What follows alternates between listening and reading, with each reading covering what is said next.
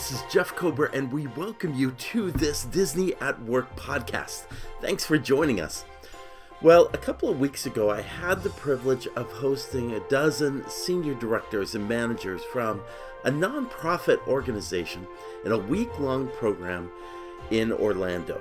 These individuals were wanting to improve the workforce experience back home. This experience encompassed four Disney theme parks in as many days, plus visits to two world class organizations, JetBlue and Give Kids the World. Since many of my listeners have been curious about the kind of work I do and the programs I have offered for nearly 25 years, I chose to make this podcast a study on not only how I carried this program off, but of the many takeaways they took as a result of this experience. Logistically, hosting a dozen individuals plus myself is a challenge uh, and a podcast in and of itself, but the experience itself is a unique um, one, and I wanted to share it with all of my listeners. I'll even share some of the kinds of messages and insights that we talk about during the program. Imagine you could spend a week at Disney, not just to see Disney, but to learn very real organizational insights that could impact the work you do every day. Well, maybe this is the podcast for you. So, we're going to benchmark Disney with 13 people, five days, four parks, and so much more. And by the way, make sure you uh, connect with Disney at work.com. We have two sites Disney at play.com, Disney at work.com uh, for work and play. And, and whenever we talk about best in business practices or, or the kind of um, behind the scenes of how Disney makes the magic and what that looks like, we utilize the Disney at work.com site. So check that out. We've uh, done a few other podcasts in, in uh, not so. Uh, in, in recent um, in recent work weeks as well. Sorry, just recent work weeks as well. I can't say that. Um, so be sure to check out all of our podcasts that we have as we go through it. All right. So you give an agenda. Our folks had to fly in, and uh, it took the better part of Monday for them to get in. So really, Monday was just an opportunity to kind of get together and get to know each other uh, the first challenge was where are we um, housing them? And oftentimes, when my groups are over 10 people, I tend to take a convention um, resort and utilize space. Uh, but when you do a convention resort, you you if you don't know much about that, rooms are generally free, but um, you do have to pay a fair, fairly strong premium on meals and they expect you to do meals. So something that might be breakfast in a, a budget breakfast of uh, of say twenty five dollars in the park or something like that ends up being closer to sixty five dollars plus plus, meaning tax and gratuity added. So because this was a nonprofit group, I really didn't feel like I had the luxury of going that route. Um, and they wanted to be you know, they wanted to be aware of the monies they were spending because they were a nonprofit. So we kind of looked for a moderate resort option. I would have probably gone with the Caribbean Beach because I love the fact that you have access uh, with Skyliner to both the studios and um, Epcot. But uh, pricing wise, they were much higher than going with Port Orleans um, French Quarter. Now, I had never done Port Orleans before. I've done about 20 hotels throughout the the the Disney universe, but I had never done Port Orleans before. So this was kind of new to me, and I have to tell you it was one of the best parts of this experience. I like the particularly the French Quarter aspect of it. I've always, I've, well, let me just back up. I've never liked French Quarter because I always compare it to New Orleans Square at Disneyland and the details and the look and feel. I could do a whole podcast on the differences between the two, and because of it, it's it doesn't it doesn't feel it doesn't have that feeling at times. But what it does do is it creates a very um, centralized area up close. You don't have to walk so far from buses or from the um, from dining. It really is a more um, ideal place. Even on Riverside, you could be out in one of those mansions and you might as well have to bus. And you got the same problem at Caribbean Beach, you got the same problem at Coronado Springs. So honestly, I thought the French Quarter, the rooms were beautiful. They were um, they were somewhat upgraded and they had a really nice, clean touch to them. And really, our our folks loved staying there. We um, were going to take uh, a boat over to Disney Springs to have um, uh, dinner over there. Um, and we got in line to do that, and then lightning in the area struck, and so that went downhill. And um, so we didn't end up um, going by boat, but the, you know what? The motor coach got us there um, pretty fast, and I can't complain um, for that. So uh, where we ended up having dinner is the Terralina Crafted Italian. This is the old Portobello restaurant. I'd eaten it before there when it was Portobello. Um, and I, I like the centralized location of that restaurant. Um, the food was fine. Uh, the server was terrific. Um, the f- people at the desk were a little disappointing because I allowed my people to kind of mosey around and browse around while I took care of getting the reservation centralized and getting things together. And then I sat there in that little foyer area and they ignored me for about 15 20 minutes and finally I said so tell me what status is. Well we're waiting for your group. And I'm thinking are, are you are you like oblivious to the fact that I'm sitting here waiting on you? And how is it that you're you know, anyway, it was just maybe a communication thing, but that was a little disappointing. But but for but my guests didn't know that. They just knew the dinner experience and it was an opportunity for them to get together and get to know each other because they come from different departments and organizations. So actually that worked out really well. We had a nice full dinner. And then honestly they all wanted to go to salt and straw and try out different ice creams over there and they had a lot of fun doing that. So that actually ended up being a really great um, a, a really solid opening experience. The next day, um, and this is one of our challenges is two of the days we ended up benchmarking and when i say benchmark visiting other organizations to see how they do business. And the next day on tuesday we ended up at jetblue airlines which their training facility here is here. It's a world class experience. It is a wow experience. And um, our folks really took away some great ahas. We have had great support. We've been benchmarking with them for 20 years since they opened their doors. Uh, they now have their own resort, uh, not resort, but hotel for uh, folks coming for training there at their facility. And I tell you, they are just a world class act at JetBlue. That was a very cool experience and lots of great takeaways that our group had about how to think about orientation and onboarding and how to create a great workplace experience. After that, we headed back to uh, Disney's Hollywood Studios directly, and that's a challenge when you talk about going to a park like Disney's Hollywood Studios. Now, we're on property, so you can take advantage of half hour before park opening, but we're not because we had to go somewhere else first. And in fact, it was almost noon by the time we got to Disney's Hollywood Studios.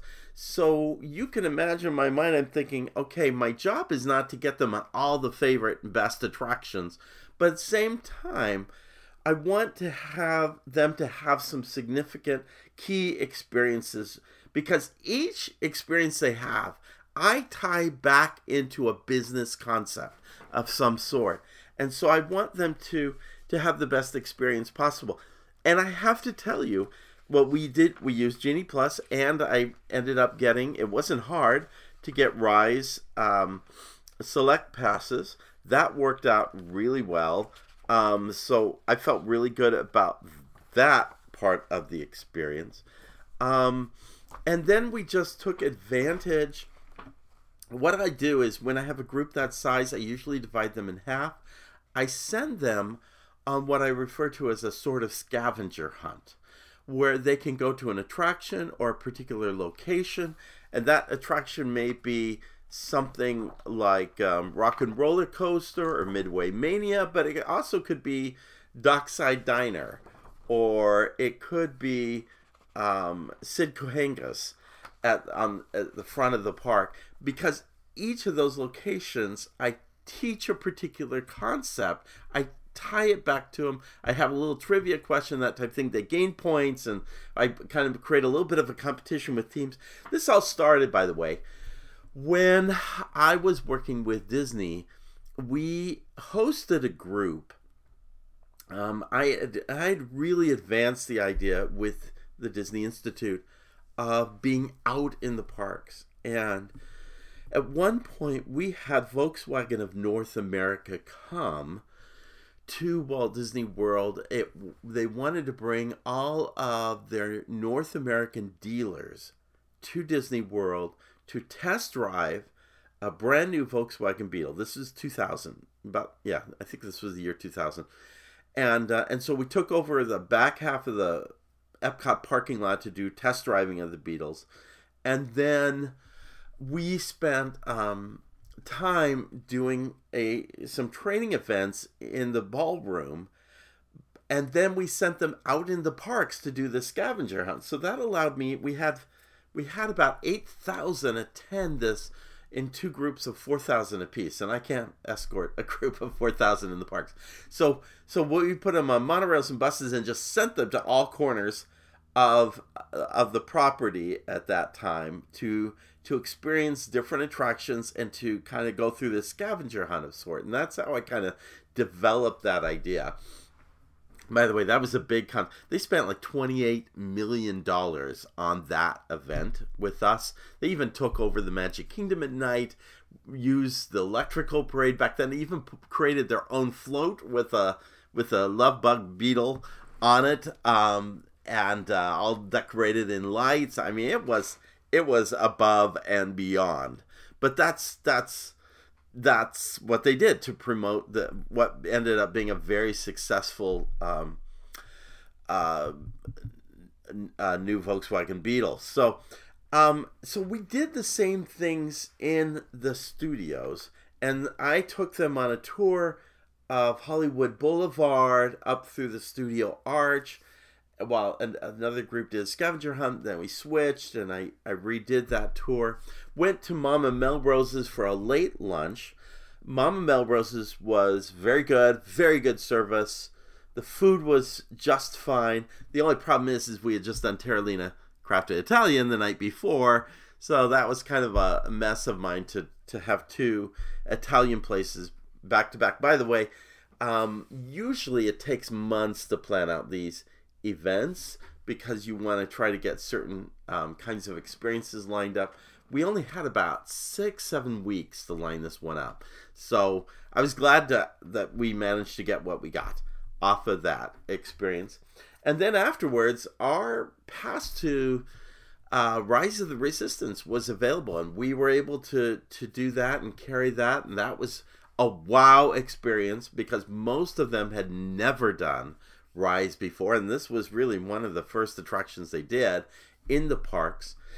Um, I then hosted them in another set of kind of switch offs um, through the afternoon. I actually took them over to Mickey and Minnie's Runaway Railway, where I made some some connections um, back to because um, you know the the theme song of Mickey and Minnie's is "Nothing can stop us now, no matter how." Da, da, da, well, that that attraction opened just weeks before the pandemic and the song is so I- ironic. So it's a conversation about what happens when things turn a completely different direction that you're not expecting and how do you address that? Any rate the long and short is is by the end of that evening they had pretty well gone they had done tower of terror they had done rock and roller coaster with genie plus and slinky dog i managed to get him on slinky dog and um, Millennium Falcon. So they had done all four of those attractions, and I think some did Midway Mania. For for having gotten into the park at noon, and then having until uh, just the rest of the day to do that and uh, to do all that plus Rise of the Resistance. We actually ended up doing pretty good for that day. Ended the day at um, Primetime Cafe, which I was a little worried if you've seen if you've listened to my previous review on Primetime Cafe, um, I love the concept that your servers take on like a big brother role or an aunt role or or or your mom role, something like that as they serve dinner. But it seems to me that most of the time those servers end up playing dysfunctional playing out their dysfunctional um, nightmares of, of of siblings they dealt with, and uh, and and they end up using a lot. It just doesn't end up right. But our servers ended up doing a great job, and they just enjoyed that dinner. and That worked really really well. So I felt really good about that. Um, the next day, so the next day is Epcot, or no, then I'm sorry, the next day is Magic Kingdom, and I've got the full day to do this. And I was feeding them in the morning at Sassagoula, um, uh, which was really great. I was able to feed them um, successfully there. The problem is, Sassagoula doesn't officially open until seven.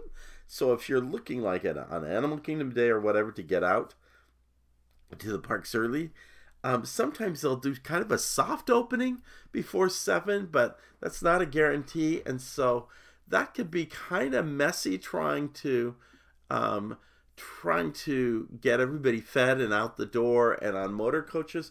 By and large, I know motor coaches can be a mess at times, but our experience in every single day we were there was solid. On on the one day where we had uh, ton of people going to the Magic Kingdom. There was another motor coach right behind it to take them to take the second group to the Magic Kingdom, and it worked out. And that's, of course, the furthest distance you're going to go. Uh, well, actually, Animal Kingdom is also a further distance. So, um, any rate, so we ended up doing Magic Kingdom, and I took the first thing I did. I didn't get them to the park early because I didn't have the time I needed to get them fed and all organized and over to the park, I did I was able to kind of pretty much walk in on the Jungle Cruise, and that was important because I wanted to make some ties ties into inclusion and to the infamous Dick Nunis story of um, Thumbs Up, Walt Disney actually inspecting the Jungle Cruise. So we took some time to do that, and then we went over to the Haunted Mansion and rode that attraction. And that was my opportunity to talk about the service values of safety, courtesy, inclusion, show, and efficiency, and how the values and the service mission of the organization, which is we create happiness, play a significant role in how the organization um, uh, does its work day in day out and how that is brought into their experience from day one with disney traditions their orientation. So we did a lot of conversation around that and how it plays out at the haunted mansion. Did some good debriefing. One group went on splash mountain while i did debrief the first and then the reversed they went to man it wasn't splash mountain. They went to big thunder mountain. Um, and then uh, we headed over to uh, the Plaza Restaurant, which uh, ended up being positive because it was one of the few times we ended up having rain in the park, and so that occurred while we were in the restaurant. In fact, it encouraged us to all get dessert, which they have a number of ice cream specialties. So that ended up being uh, a positive experience, and it allowed me to just go from table to table to table because it's hard all the time to to bring everybody at one table. Um, and then we just kind of uh, worked that way through, um, and that ended up being a, a real positive experience. And then we turned them loose and gave them options to things that they wanted to do. And um, while I toured the other group, and in this particular situation um, one of the one of the places I go is up through uh, the castle and through Fantasyland and over to the Mad Tea Party, and just had an opportunity to talk about some of the things that happen um, and how we create the kinds of experiences we do in the park to and how we support the cast members uh, in this show in delivering a great experience. Um, talked a lot about um, uh, an experience with um, trying to create uh, the best show experience possible. In fact, um, we ended up at Pinocchio's Village Haus having a pretty involved conversation about what this looks like and how it how it plays out and where we see this this occurring within their organization um, in terms of being able to really support the the employee experience. So this was really good. And what I like about my programs is I'm giving them a chance to just stop.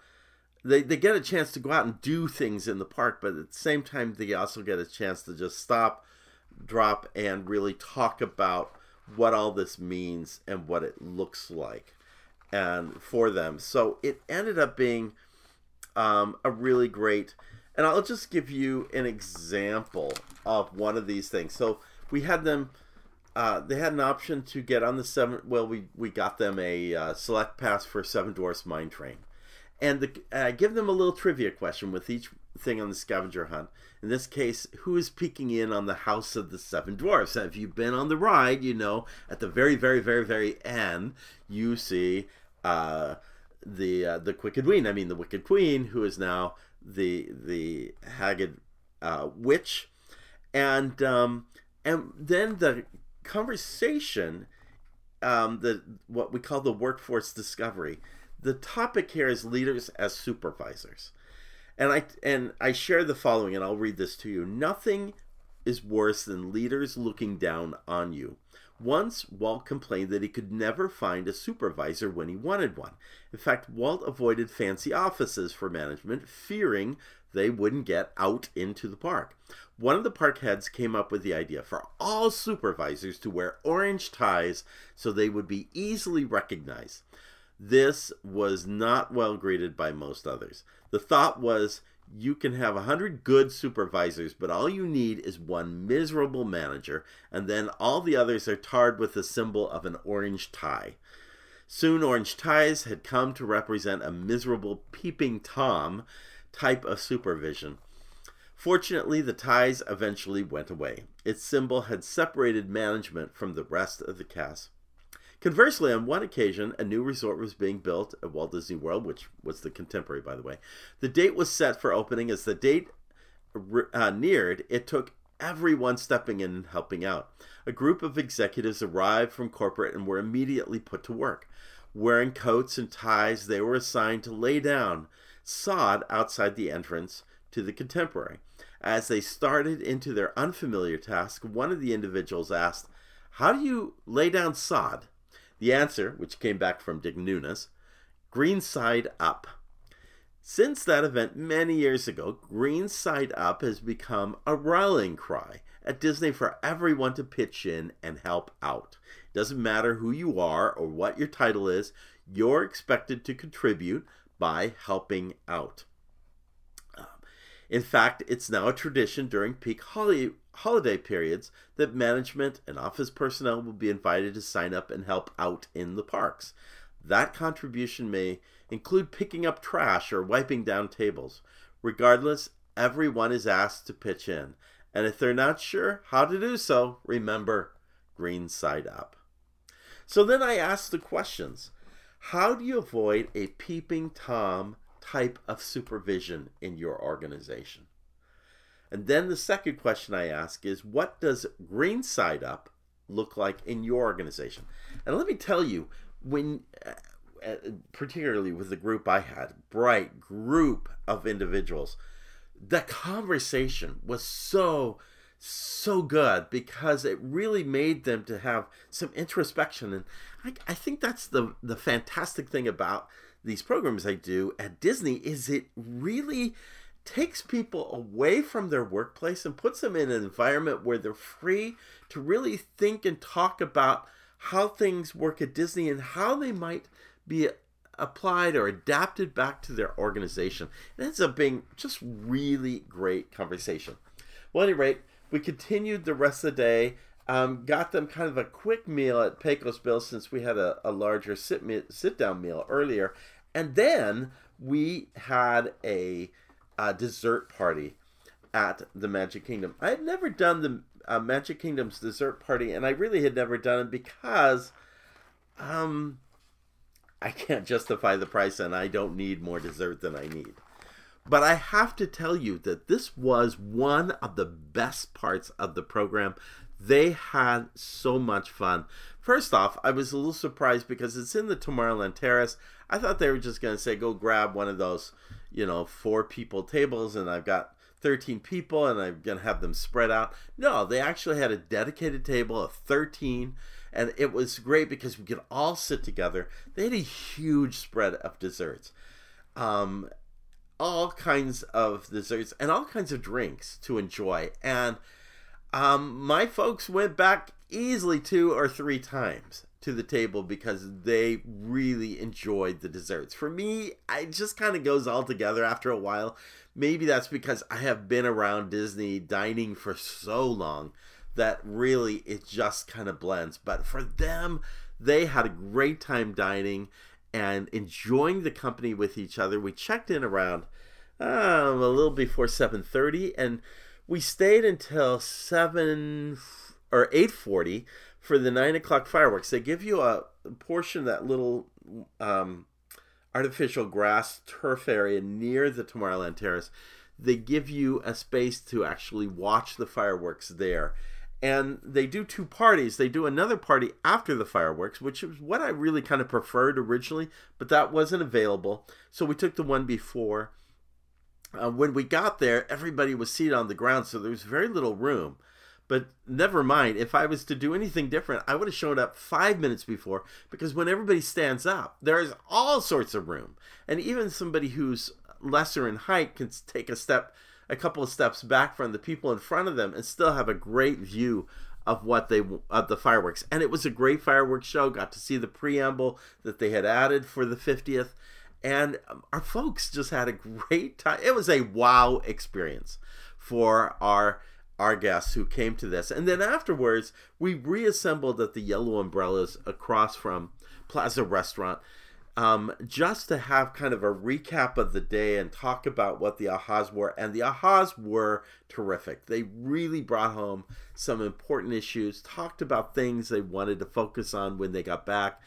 It, we ended up having a good 30, 40 minute conversation around the tables there, which by the time we got done, we headed out and there was nobody, no line waiting for us to get back to Port Orleans and, and that uh, trip came and there was a bus waiting for us. So it just ended up being this really perfect, um, perfect day at the Magic Kingdom.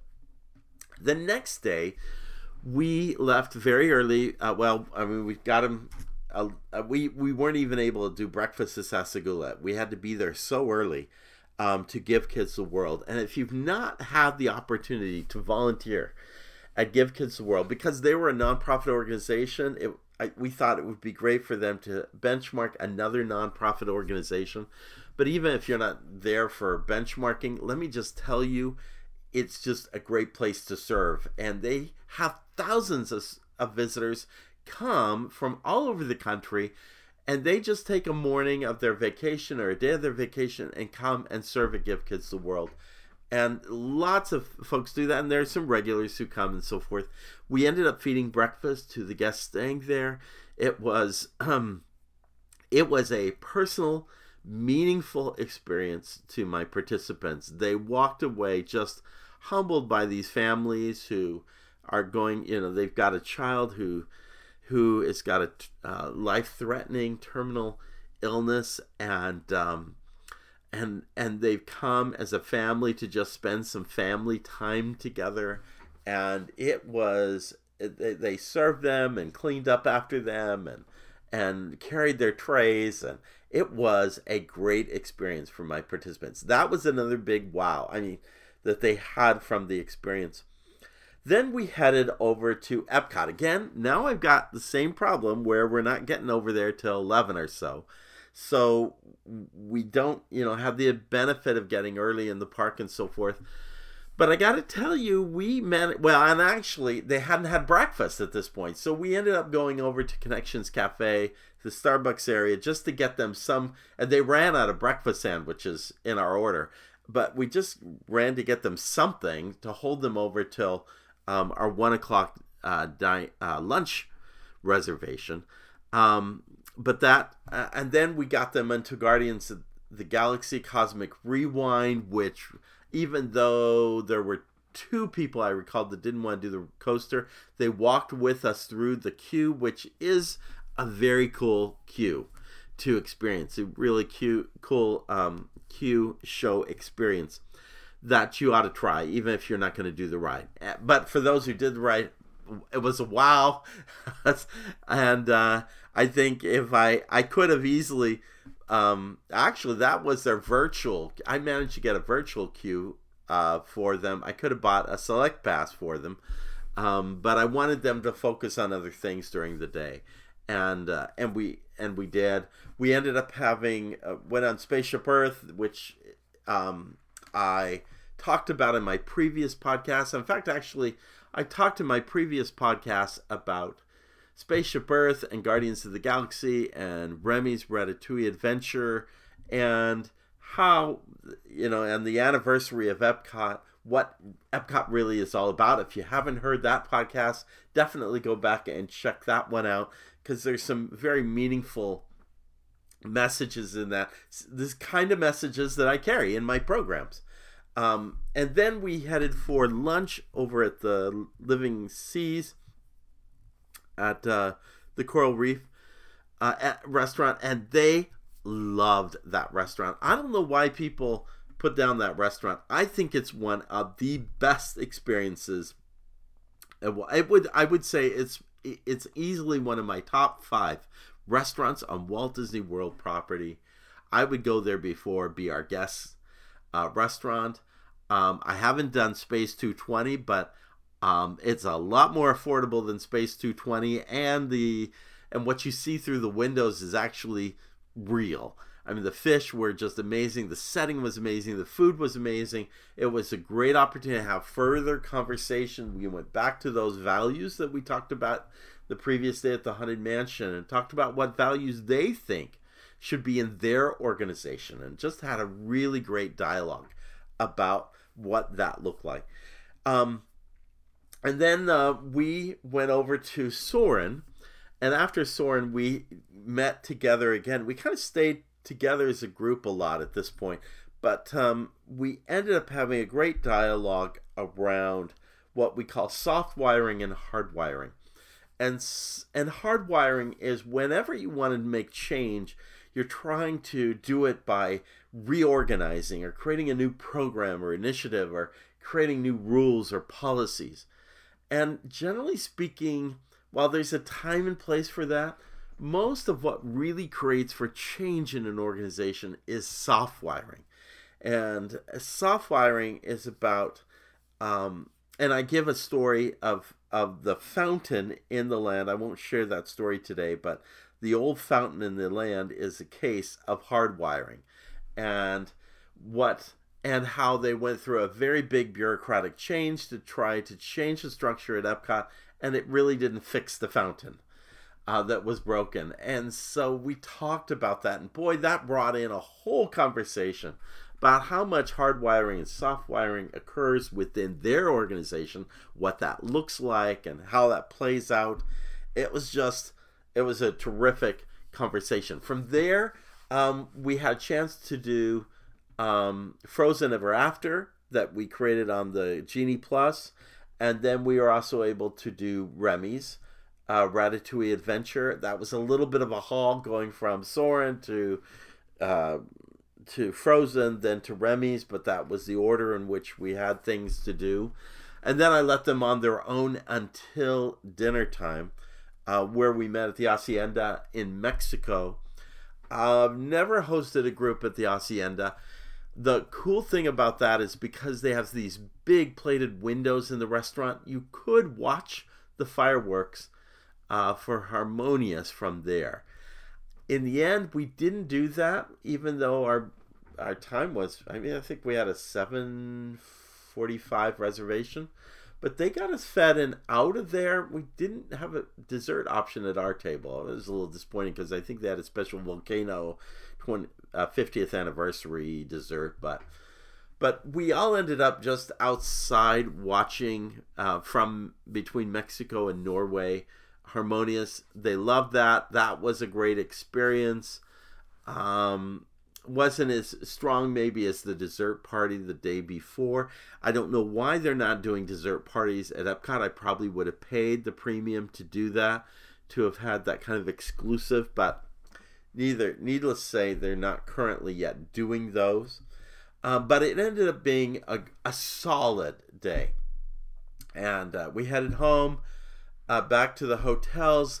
The next day was a half day um, at Disney's Animal Kingdom, and we weren't even there early.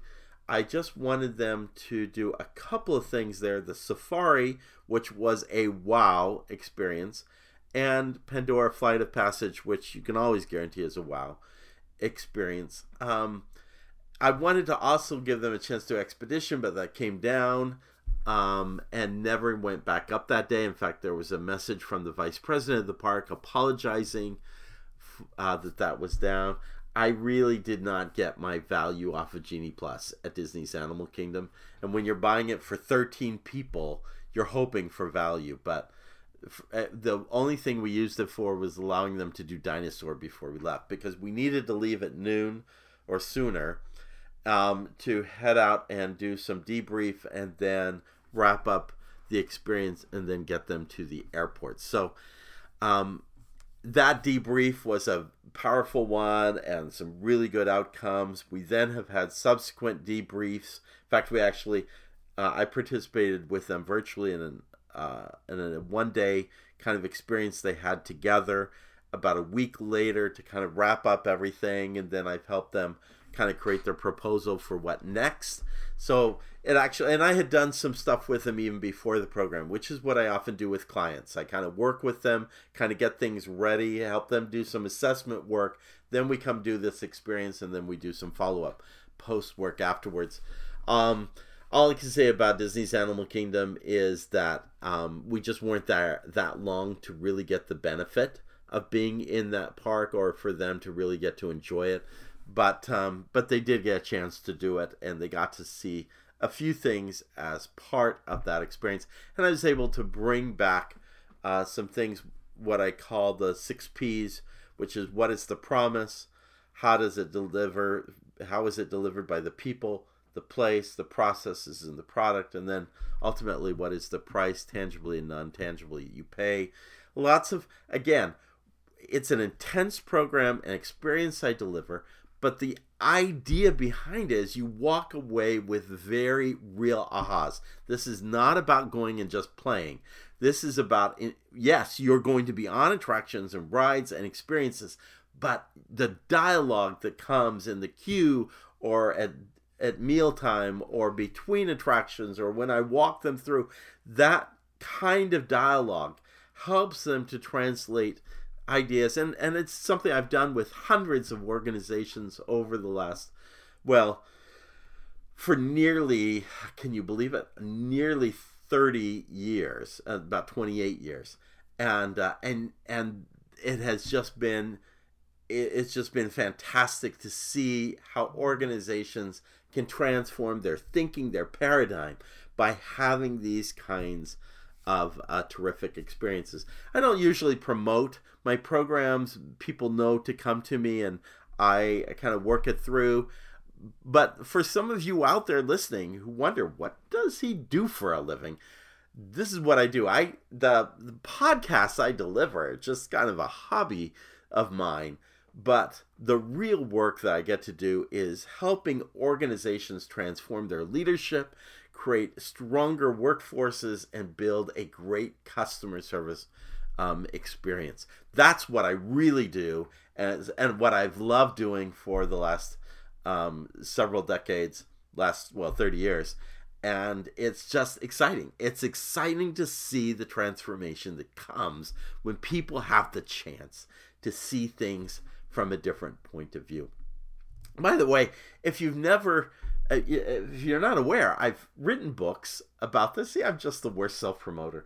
Um, but the wonderful world of customer service at Disney, Disney um, leadership, and you is uh, is that the name of that book? I can't even remember my own titles. Can you believe that Disney leadership and you? And then I have a book called Lead with Your Customer that I wrote with my business partner, uh, Mark David Jones, who who um, he and uh, he was with Disney for 28 years, but we covered not only Disney but uh, over a different uh, hundred different companies and their best uh, best in business practices. We cover all of that, and it's a so if you if you want to know more, or um, join our Patreon group, the Wayfinder Society, because the higher tiers actually give you access to these kinds of best in business stories. So you may want to take advantage of that there.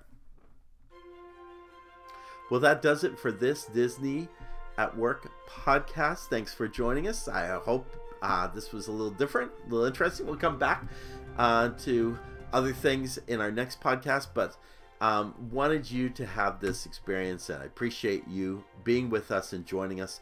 In the words of Sinbad's storybook voyage, always follow the compass of your heart. Makes all the difference in the world. Have a great day. We'll see you real soon.